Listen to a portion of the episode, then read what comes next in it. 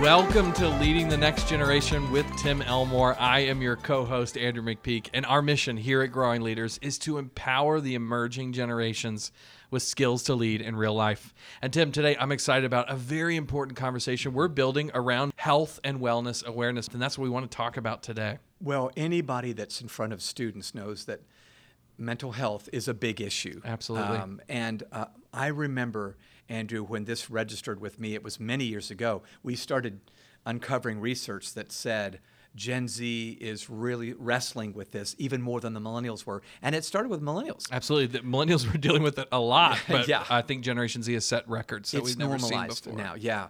So I remember several years ago hearing the story of Madison Holleran. Mm. In fact, I heard about her in 2015. It was a year after this tragic event happened. She got famous for all the wrong reasons.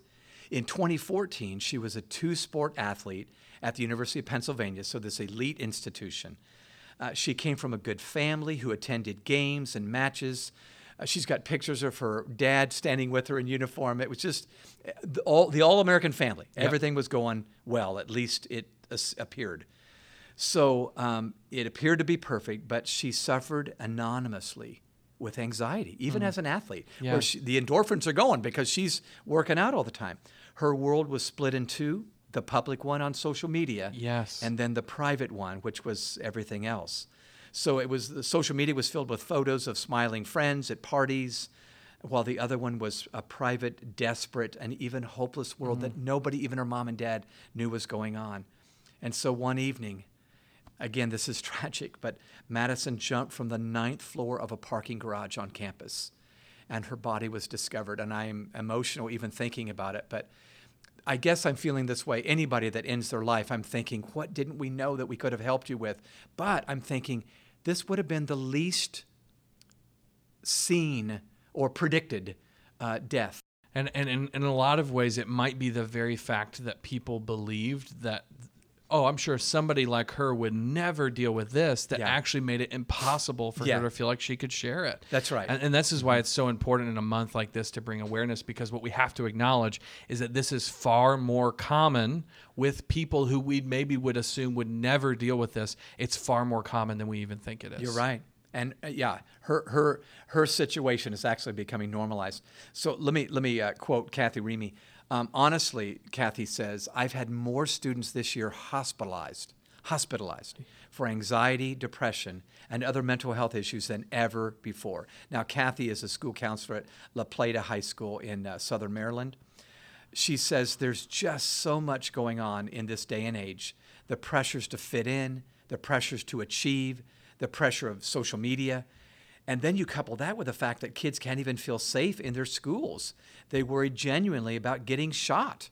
Um, I, have said before on this podcast when I interviewed some high school students here in Atlanta, the Atlanta area, they said whenever we hear a pop, a loud pop, even if school, it's just a balloon or yeah, whatever, we're yeah. sure that a gun's going off and we all begin to duck. And I'm thinking this is not supposed to be the school experience. Absolutely not. So yeah. Well, obviously, um, you know, we could spend a lot longer making a case for why this is so important, but the reality is we don't have to explain to listeners yeah. that this is an issue. Uh, it's aware. Uh, everybody who uh, who deals with or engages with Generation Z is well aware of this issue. So we actually want to talk about four practices that uh, you know, if if not starting this in June, mm-hmm. then when is kind of yeah. the question I'm asking. Four very healthy practices that we can work on alongside Generation Z. So we want them to practice it, but maybe we need to practice it ourselves. And I really, I think it'd be great for us to get into it, spend a little bit of time on yeah. each one of these, and talk about how we might make these a normal part of yeah. our everyday life. And then watch the outcomes. Would that be great if it would saw? be awesome. Yeah. Okay. Good. So number one of four. Let's talk about it. The first one is simply the word margin. Not a foreign word, but but a foreign concept in our practice sometimes. Yeah. So I mentioned this element first because it represents the quickest step that um, that kids can take. Uh, the people who maintain a happy posture or disposition, those who are emotionally healthy, are those who create margin in their calendar. Uh, they schedule portions of their day to create space. Um, I remember, Andrew, when I first started doing this in my calendar, I put, and I called it interruption time because I knew I'm going to be interrupted today. I don't yeah. know when, but I'm going to have enough margin yeah. that when it does happen, I'm not going to be going, what the heck is going on here? Yep. You know, I'm, And I always yell like that. So, Yeah, I've heard you several yes, times, Yes, that's yeah. right. Your office is right across from mine.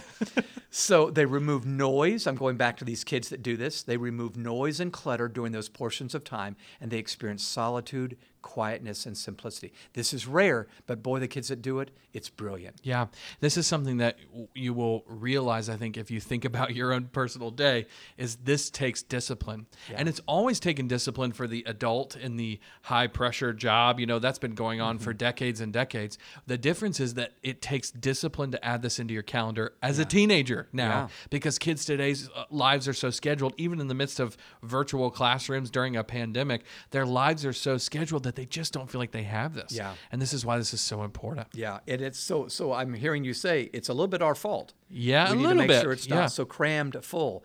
So one educator that we have appreciated for years, um, she's taking time off right now, but she's in Orange, California, Orange County, California. Uh, she actually was head of school before she um, before she took some time off. Orange Lutheran High School, so it's a private school, very elite school. But because it's elite, you can imagine the pressure that these students come with. They are on a fast track to USC, UCLA, Stanford, and other schools, and you can you can just imagine the pressure they impose on themselves, much less get from mom and dad because they're paying for an expensive education. Absolutely. So Leslie introduced something that's being carried on by the by the head of school and principals there. It's called ROAM, R O A M, and ROAM stands for revitalize on a Monday. so they have a chunk of time on Mondays. That's the first of the week when the students start building up their steam for the heavy week ahead. This is a block of time where they can do anything but social media, which mm. gives us anxiety. Yep. So you can you can talk with a faculty member about anything, pets, you know, cereal, whatever you want to. You can play ping pong. You can play games. They have some, or they did have some dogs on campus just to pet pets, you know, that sort of thing. But the point was to make sure there was margin, and to do it at the beginning of the week, so you have your week to say. That was a good day. I need to do that again on Yeah. Tuesday, maybe Wednesday. Yeah. So I love the fact that this educator imposed this margin time in the day. In a Gen Z day's life, uh, Generation Z student's life, which is full of noise and clutter, to remove the noise and the clutter is one of the best gifts we can give them. in some ways it's helping them learn to make space to be intentionally unintentional you Yeah, know that's right. Uh, to have some space where i haven't planned anything there's not expectations on me and it might seem so simple but i think the reason it seems so simple is because there was automatically space for it Yeah. it's really only in the last 20 30 years that we started cramming things up so so much that this seems abnormal and so what we need to do is start being intentional about making space You're for right. unplanned time It's, uh, we realize this sounds weird. Maybe some of you are nodding yes, some of you are shaking your head no way. Uh, author Richard Foster said uh, he now plans time to waste time. Yeah. Because he's so intent. I'm, I'm the same way. I'm so intentional, result oriented, onto the goal that if you just say waste time, I have an appointment with wasting time right here. Yeah. But boy, I my brain loves it when I eventually just get with my dog Sadie and we romp around in the family room and you know we're just goofing off. And my wife loves to see it because she goes, I just I don't see you doing that very much. So Yeah. it's just stuff we need, and our kids desperately need it. Absolutely. So there is a direct connection between margin in your schedule and health and wellness in your Yes. life. And I think we need to start seeing it that Yep, way. absolutely. All right, number two. Number two is the word mindfulness. Yeah. Mindfulness. Now, mindfulness is a buzzword today. Yep. Some of you might even listening, you might even have an app for helping you become mindful. Uh, some folks are wary of it, as it feels like some sort of ancient Eastern ritual or for meditation or some weird religion or whatever. Others swear by it. Still, others simply do it because it's fashionable. But I believe when we do it right in the way that we're comfortable doing it, it becomes a great gift to help us with our mental health. So, regardless of what you feel about the term, mindfulness is the practice of being mindful, uh, which is an absolute assault on poor mental health. Yeah. It's, you're attacking confusion, chaos, um, cluttered thinking, Yep. where you can't really even concentrate on something. It almost works like medication. I know that's a seems like hyperbole, but it's almost like when you become mindful and you breathe and you're quiet. It's like taking a wonderful drug, but I mean it's a healthy drug Yeah. because you're actually doing what your brain was meant to do. Um, Andrew, I don't. This is spontaneous here, but you and I were talking. Oh gosh, a long time ago about how a person living today, if they read the New York Times on the weekend, consumes the same amount of information as somebody who was living in the 19th century would have consumed in an entire year. Mm-hmm. But it's the weekend edition. So that's just, think about that. Now, and that's the newspaper. that's right. Yeah, Yeah. forget billboards, email, everything Yeah. else. So um, it's enough to make you say, I probably ought to be mindful. So Yeah. what I do, this is just me. I'm not the most brilliant person in the world. That probably doesn't shock anybody listening. but um, I will stop for a few minutes, no more than a few, but it's a few times a day. And I will breathe Mm-hmm. and I'll listen to myself breathe and I'll focus on one thing. And it's usually not the next project because that doesn't help me ease up. It Yep. just gets me going again. Yep. So uh, maybe I'll focus on my breathing. Maybe I'll focus on on my wife Pam, which is a lovely thought for me. Yeah. Um, so so those kinds of things, whatever works for you. But I'm telling you, that kind of focus is so so helpful. Let's face it. Haven't we all had moments where we have to admit, I'm here, but I'm really not here. yeah. I'm just my mind's in a thousand other My places. laptop is Yeah, open, yeah. all of those things. It might, in some ways, if you think about the relationship between mindfulness and margin, which we just talked about, margin is where I intentionally plan time where I don't have a Yeah. plan, right? This would be where I intentionally plan time where I'm focused on Yes. one single thing, right? Yeah. Whether it's breathing for a moment or it's a project I need to work on and I don't want to uh, put my phone on airplane mode and shut down my email and just go Yeah. uh, deep into that project. Those uh, it's interesting that these are really two different versions of a very similar thing, which is one one is I plan no time and one is I plan very focused time, but both can be enemies of poor mental health. No doubt. I remember distinctly watching my high school daughter Bethany back in 2005. Uh, But I was watching her do her homework, but she was doing so much more than her homework. you can imagine. Yeah. You know Bethany. And this is 2005. That's right, Yeah. exactly. Before the iPhone came out. Yeah. But she had her phone. She had TV going. She had, uh, I, I think there was a laptop at the time, which which we'd gotten her, which was really cool. Mm-hmm. But there were a number of devices, and all of this while she's trying to do her homework. So there's a textbook out as well. And I'm thinking, there's no way you could, Oh yeah, I can do this, Dad. You can't, but I can. Yeah. You know that sort of thing. So it was just fun to go. Oh my gosh, we're we're in a new world. And sure enough, as the years have gone by, the last 15 years or so, she's had to be much more intentional about not letting herself Yep. just try to do too much at once and there's no mindfulness going on at all. That's happened to a lot of us millennials, right? Yeah. We grew up multitasking and Yep. we realized it wasn't actually the healthiest Yeah. practice. And I'm hoping Generation Z learns that lesson a little bit earlier than we did. Most of us waited till we got to our careers and went, you know, it might be good not to just say yes to everything, you Yes. know? Um, Yeah. But that's really ultimately what we're talking about. Uh, you and I have talked several times over the few years about uh, Gary Davidson in Lambert Yeah. High School. He created a way for lots of mindfulness to happen uh, in his uh, school campus. Do you want to talk about that a yeah, little bit? so this is a public high school, a large high school, and a very much high academically achieving school. Yeah. Good at sports, good at athletic. They, there's athletes and mathletes both at this school. yeah. So Gary was seeing the pressure that his kids were feeling, and then he started noticing in his faculty and staff. Everybody was anxious, and he thought this is not a good thing on campus. So what he did with the school schedule, since he's the principal, was he found a way to uh, break up the day into smaller increments. So the class period went from 55 minutes to maybe 47 minutes or something like that. But he chipped a little bit off of each one, so he created another period. So now lunch is actually two periods right in the middle of the day. So half the school goes to the first lunch period, half goes to the second lunch period. So you have half the time in the middle of the day to eat lunch, Yep. which is my favorite part of the day. but the other half is what he calls lunch and learn. The whole thing's called lunch and learn, but the other's learn part. So the learn part is he was seeing some kids were feeling stressed because they had to make up a test and they didn't know where to do it because they had band Or- practice or right when to do it, yeah. Yeah, yeah, when to do it, right. Uh, or they it was catch up or makeup test or study up or whatever.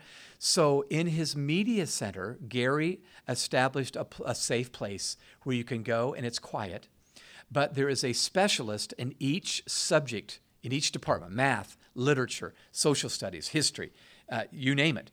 And so they take the teachers take turns. So when they're off, they're off, but when they're on, they're really on.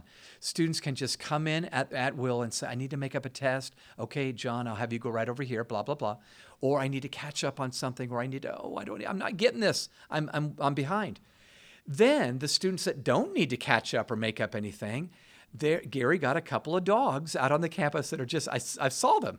They're beautiful dogs that the kids can just pet. And, but he tries to discourage social media and encourage everything else organic. So the students can ultimately choose what they need to focus on right. in order to alleviate some mental stress or whatever that they're feeling. part of the genius behind this was he said students have no time at the beginning of the day they're sleeping to the last minute and then Yep. rushing off to school they have no time at the end of the day football practice band practice rehearsals you know the school play so he thought i'll get it in the middle of the day Yeah. So if they're going to get it, I'm going to have to make space for it. that's basically. exactly right yeah What a great leader. Okay, Tim, let's do number three. all right number three metacognition now this is a big 50 cent word that Yep. probably only educators would know but let me just explain it real quick this is a term that swept through the educational world over the last say five to seven years the national academy of sciences calls metacognition the key to all effective learning It's So quite that's- a quite a saying. Yes, it is. It really is. It's a practice that's been around since the beginning of humankind. In fact, the best teachers have always used it. But the way we typically do classrooms and pedagogy today, we don't. We're downloading information, hoping that they write it down and test well in December. This is just a very, very different way. So, at its root, metacognition is simply thinking about our thinking. So it's almost like we step back from our own minds and we say, How did I learn this? Yep. What am I thinking about this? How do I think about this? So, in, in some sense, not just what to think, but it's how to think. But when we begin to do this, what, what educators tell you is you begin to own the subject. Ownership happens. Yeah. It's almost like here's a good example. It's almost like this teacher says to the student, if you had to teach this, what would you do? Yeah. Oh, well, I'd get ready. I'd probably come up with a clever way to do it. And suddenly you're the teacher and Yep. you're the student as well. Yep. That's metacognition. So um, th- this ownership thing is just huge. Andrew, you and I have absolutely, because we're geeky about this, have loved looking at research that took place way back in 1954. Dr. Julian Rotter, who was a research professor at Ohio State University, came up with a scale, a questionnaire called the internal external locus of control. Many people listening would go, I remember that from psych class. Yeah.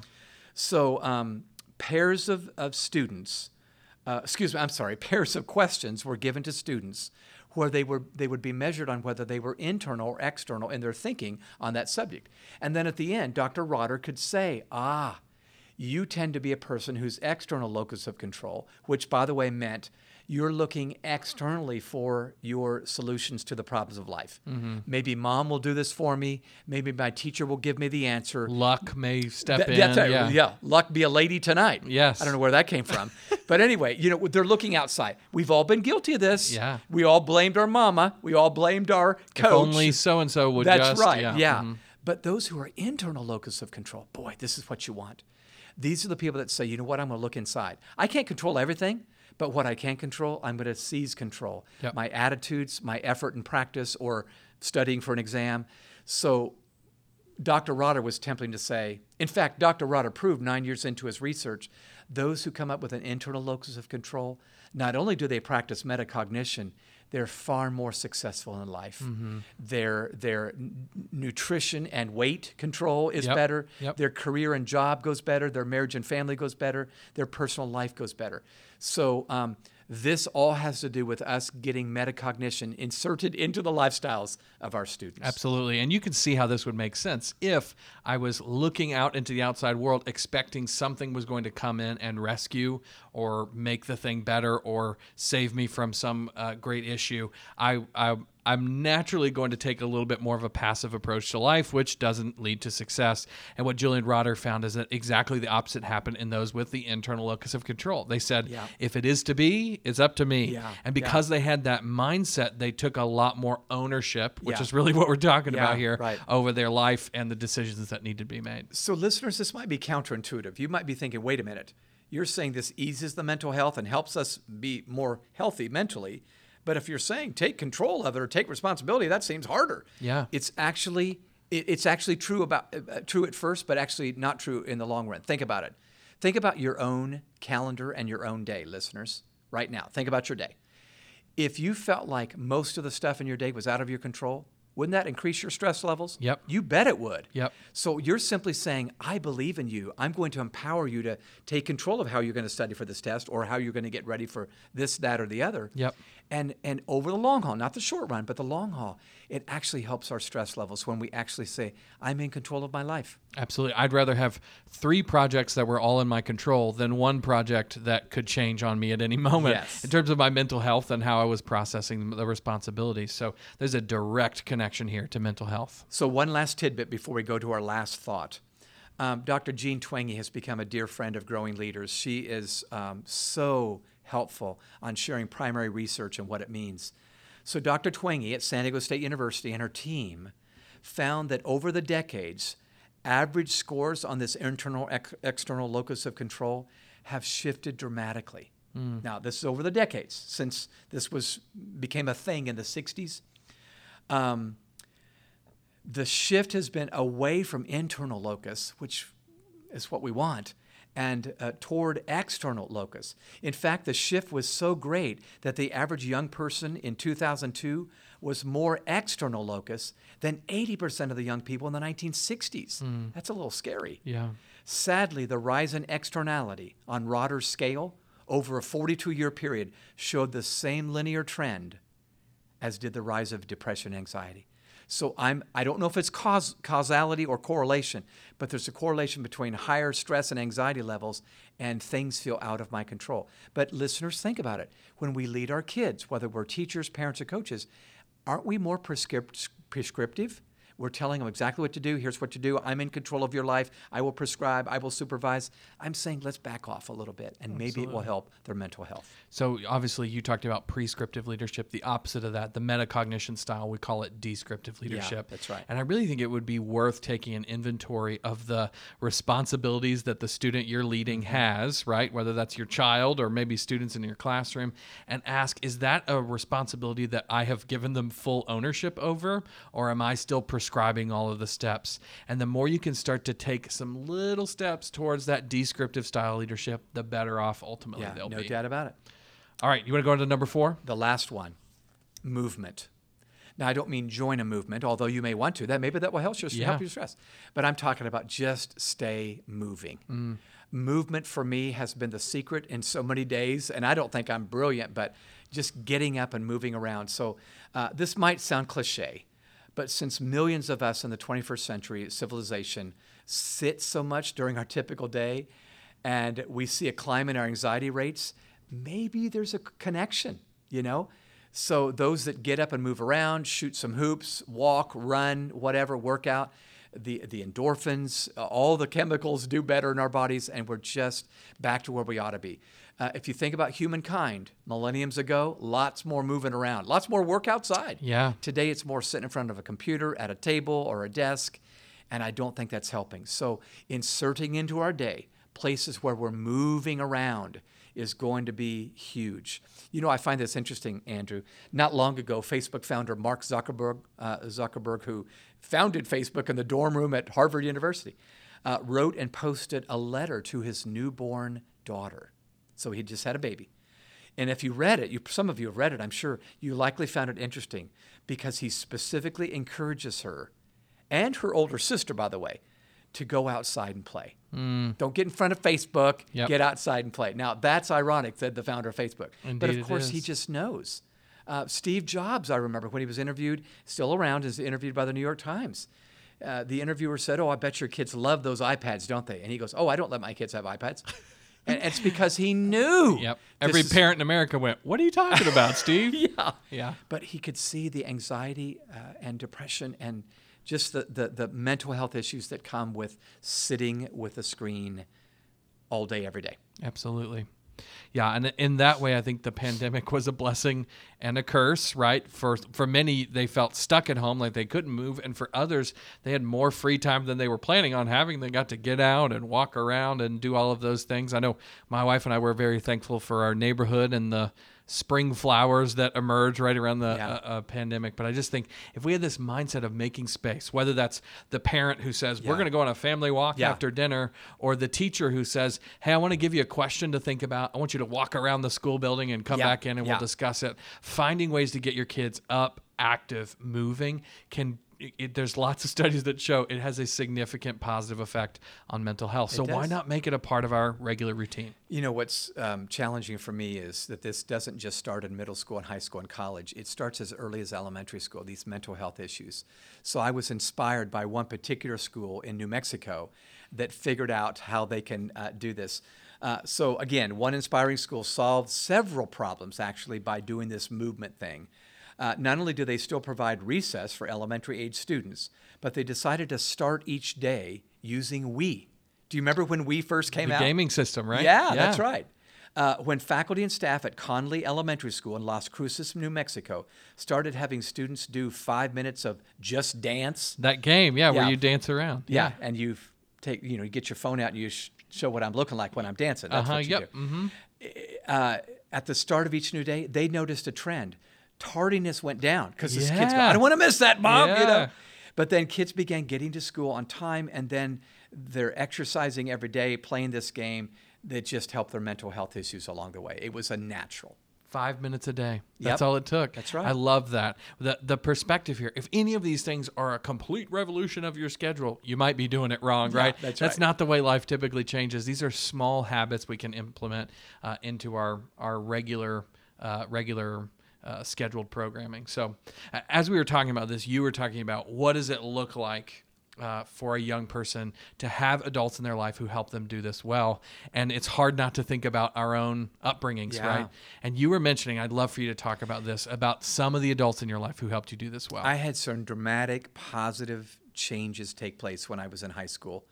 And when I think about these four terms we just talked about, Andrew margin and mindfulness, uh, metacognition, and then movement um, I had a handful of really, they were educators uh, in my high school years. And I went to public high school.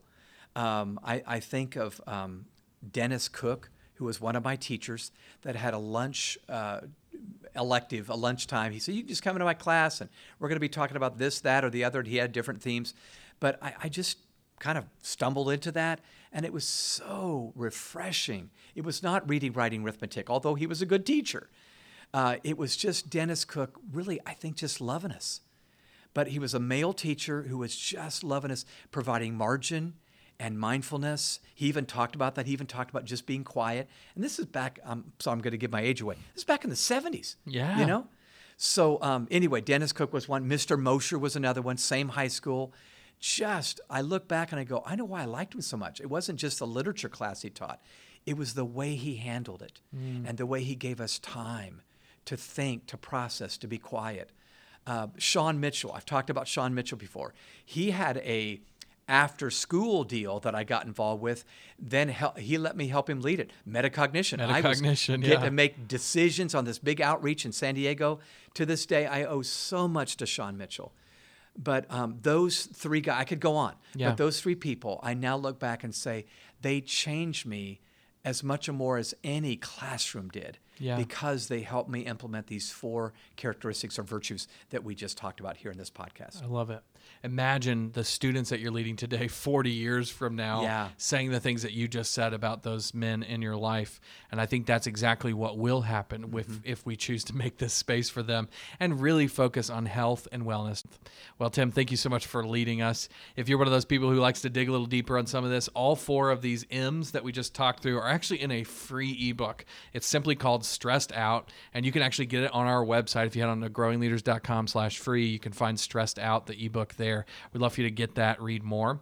Uh, if you're looking to build life skills, which are another really important factor in helping students deal with uh, mental health issues, stress, anxiety, uh, all of those things, we invite you to check out Habitudes. Habitudes for Social and Emotional Learning builds these all important life skills and does it using images, metaphors, and really compelling stories. Uh, and through conversation, we help students develop those skills that they'll need in order to manage their emotions, handle uh, the mental health issues that they're dealing with, and ultimately have a much healthier uh, life. So if you want to find out more about Habitudes for Social Emotional Learning, our high school edition or our middle school edition, head on over to growingleaders.com slash SEL. You can even try it out for free today. Well, as always, if you would rate this podcast, give us five stars on iTunes or wherever you get your podcast, that gets the word out about what we're doing here. And of course, if you found this helpful, please pass it along to somebody you know, share it with somebody who you think might find it helpful. Uh, if you uh, want to connect with us on social media, we are at Growing Leaders and at Tim Elmore, pretty much everywhere you are. And then finally, if you have ideas for this podcast, stuff you want us to talk about, uh, people you want us to interview, shoot us an email. It's podcast at growingleaders.com. Thank you guys so much for tuning in. We'll see you next time.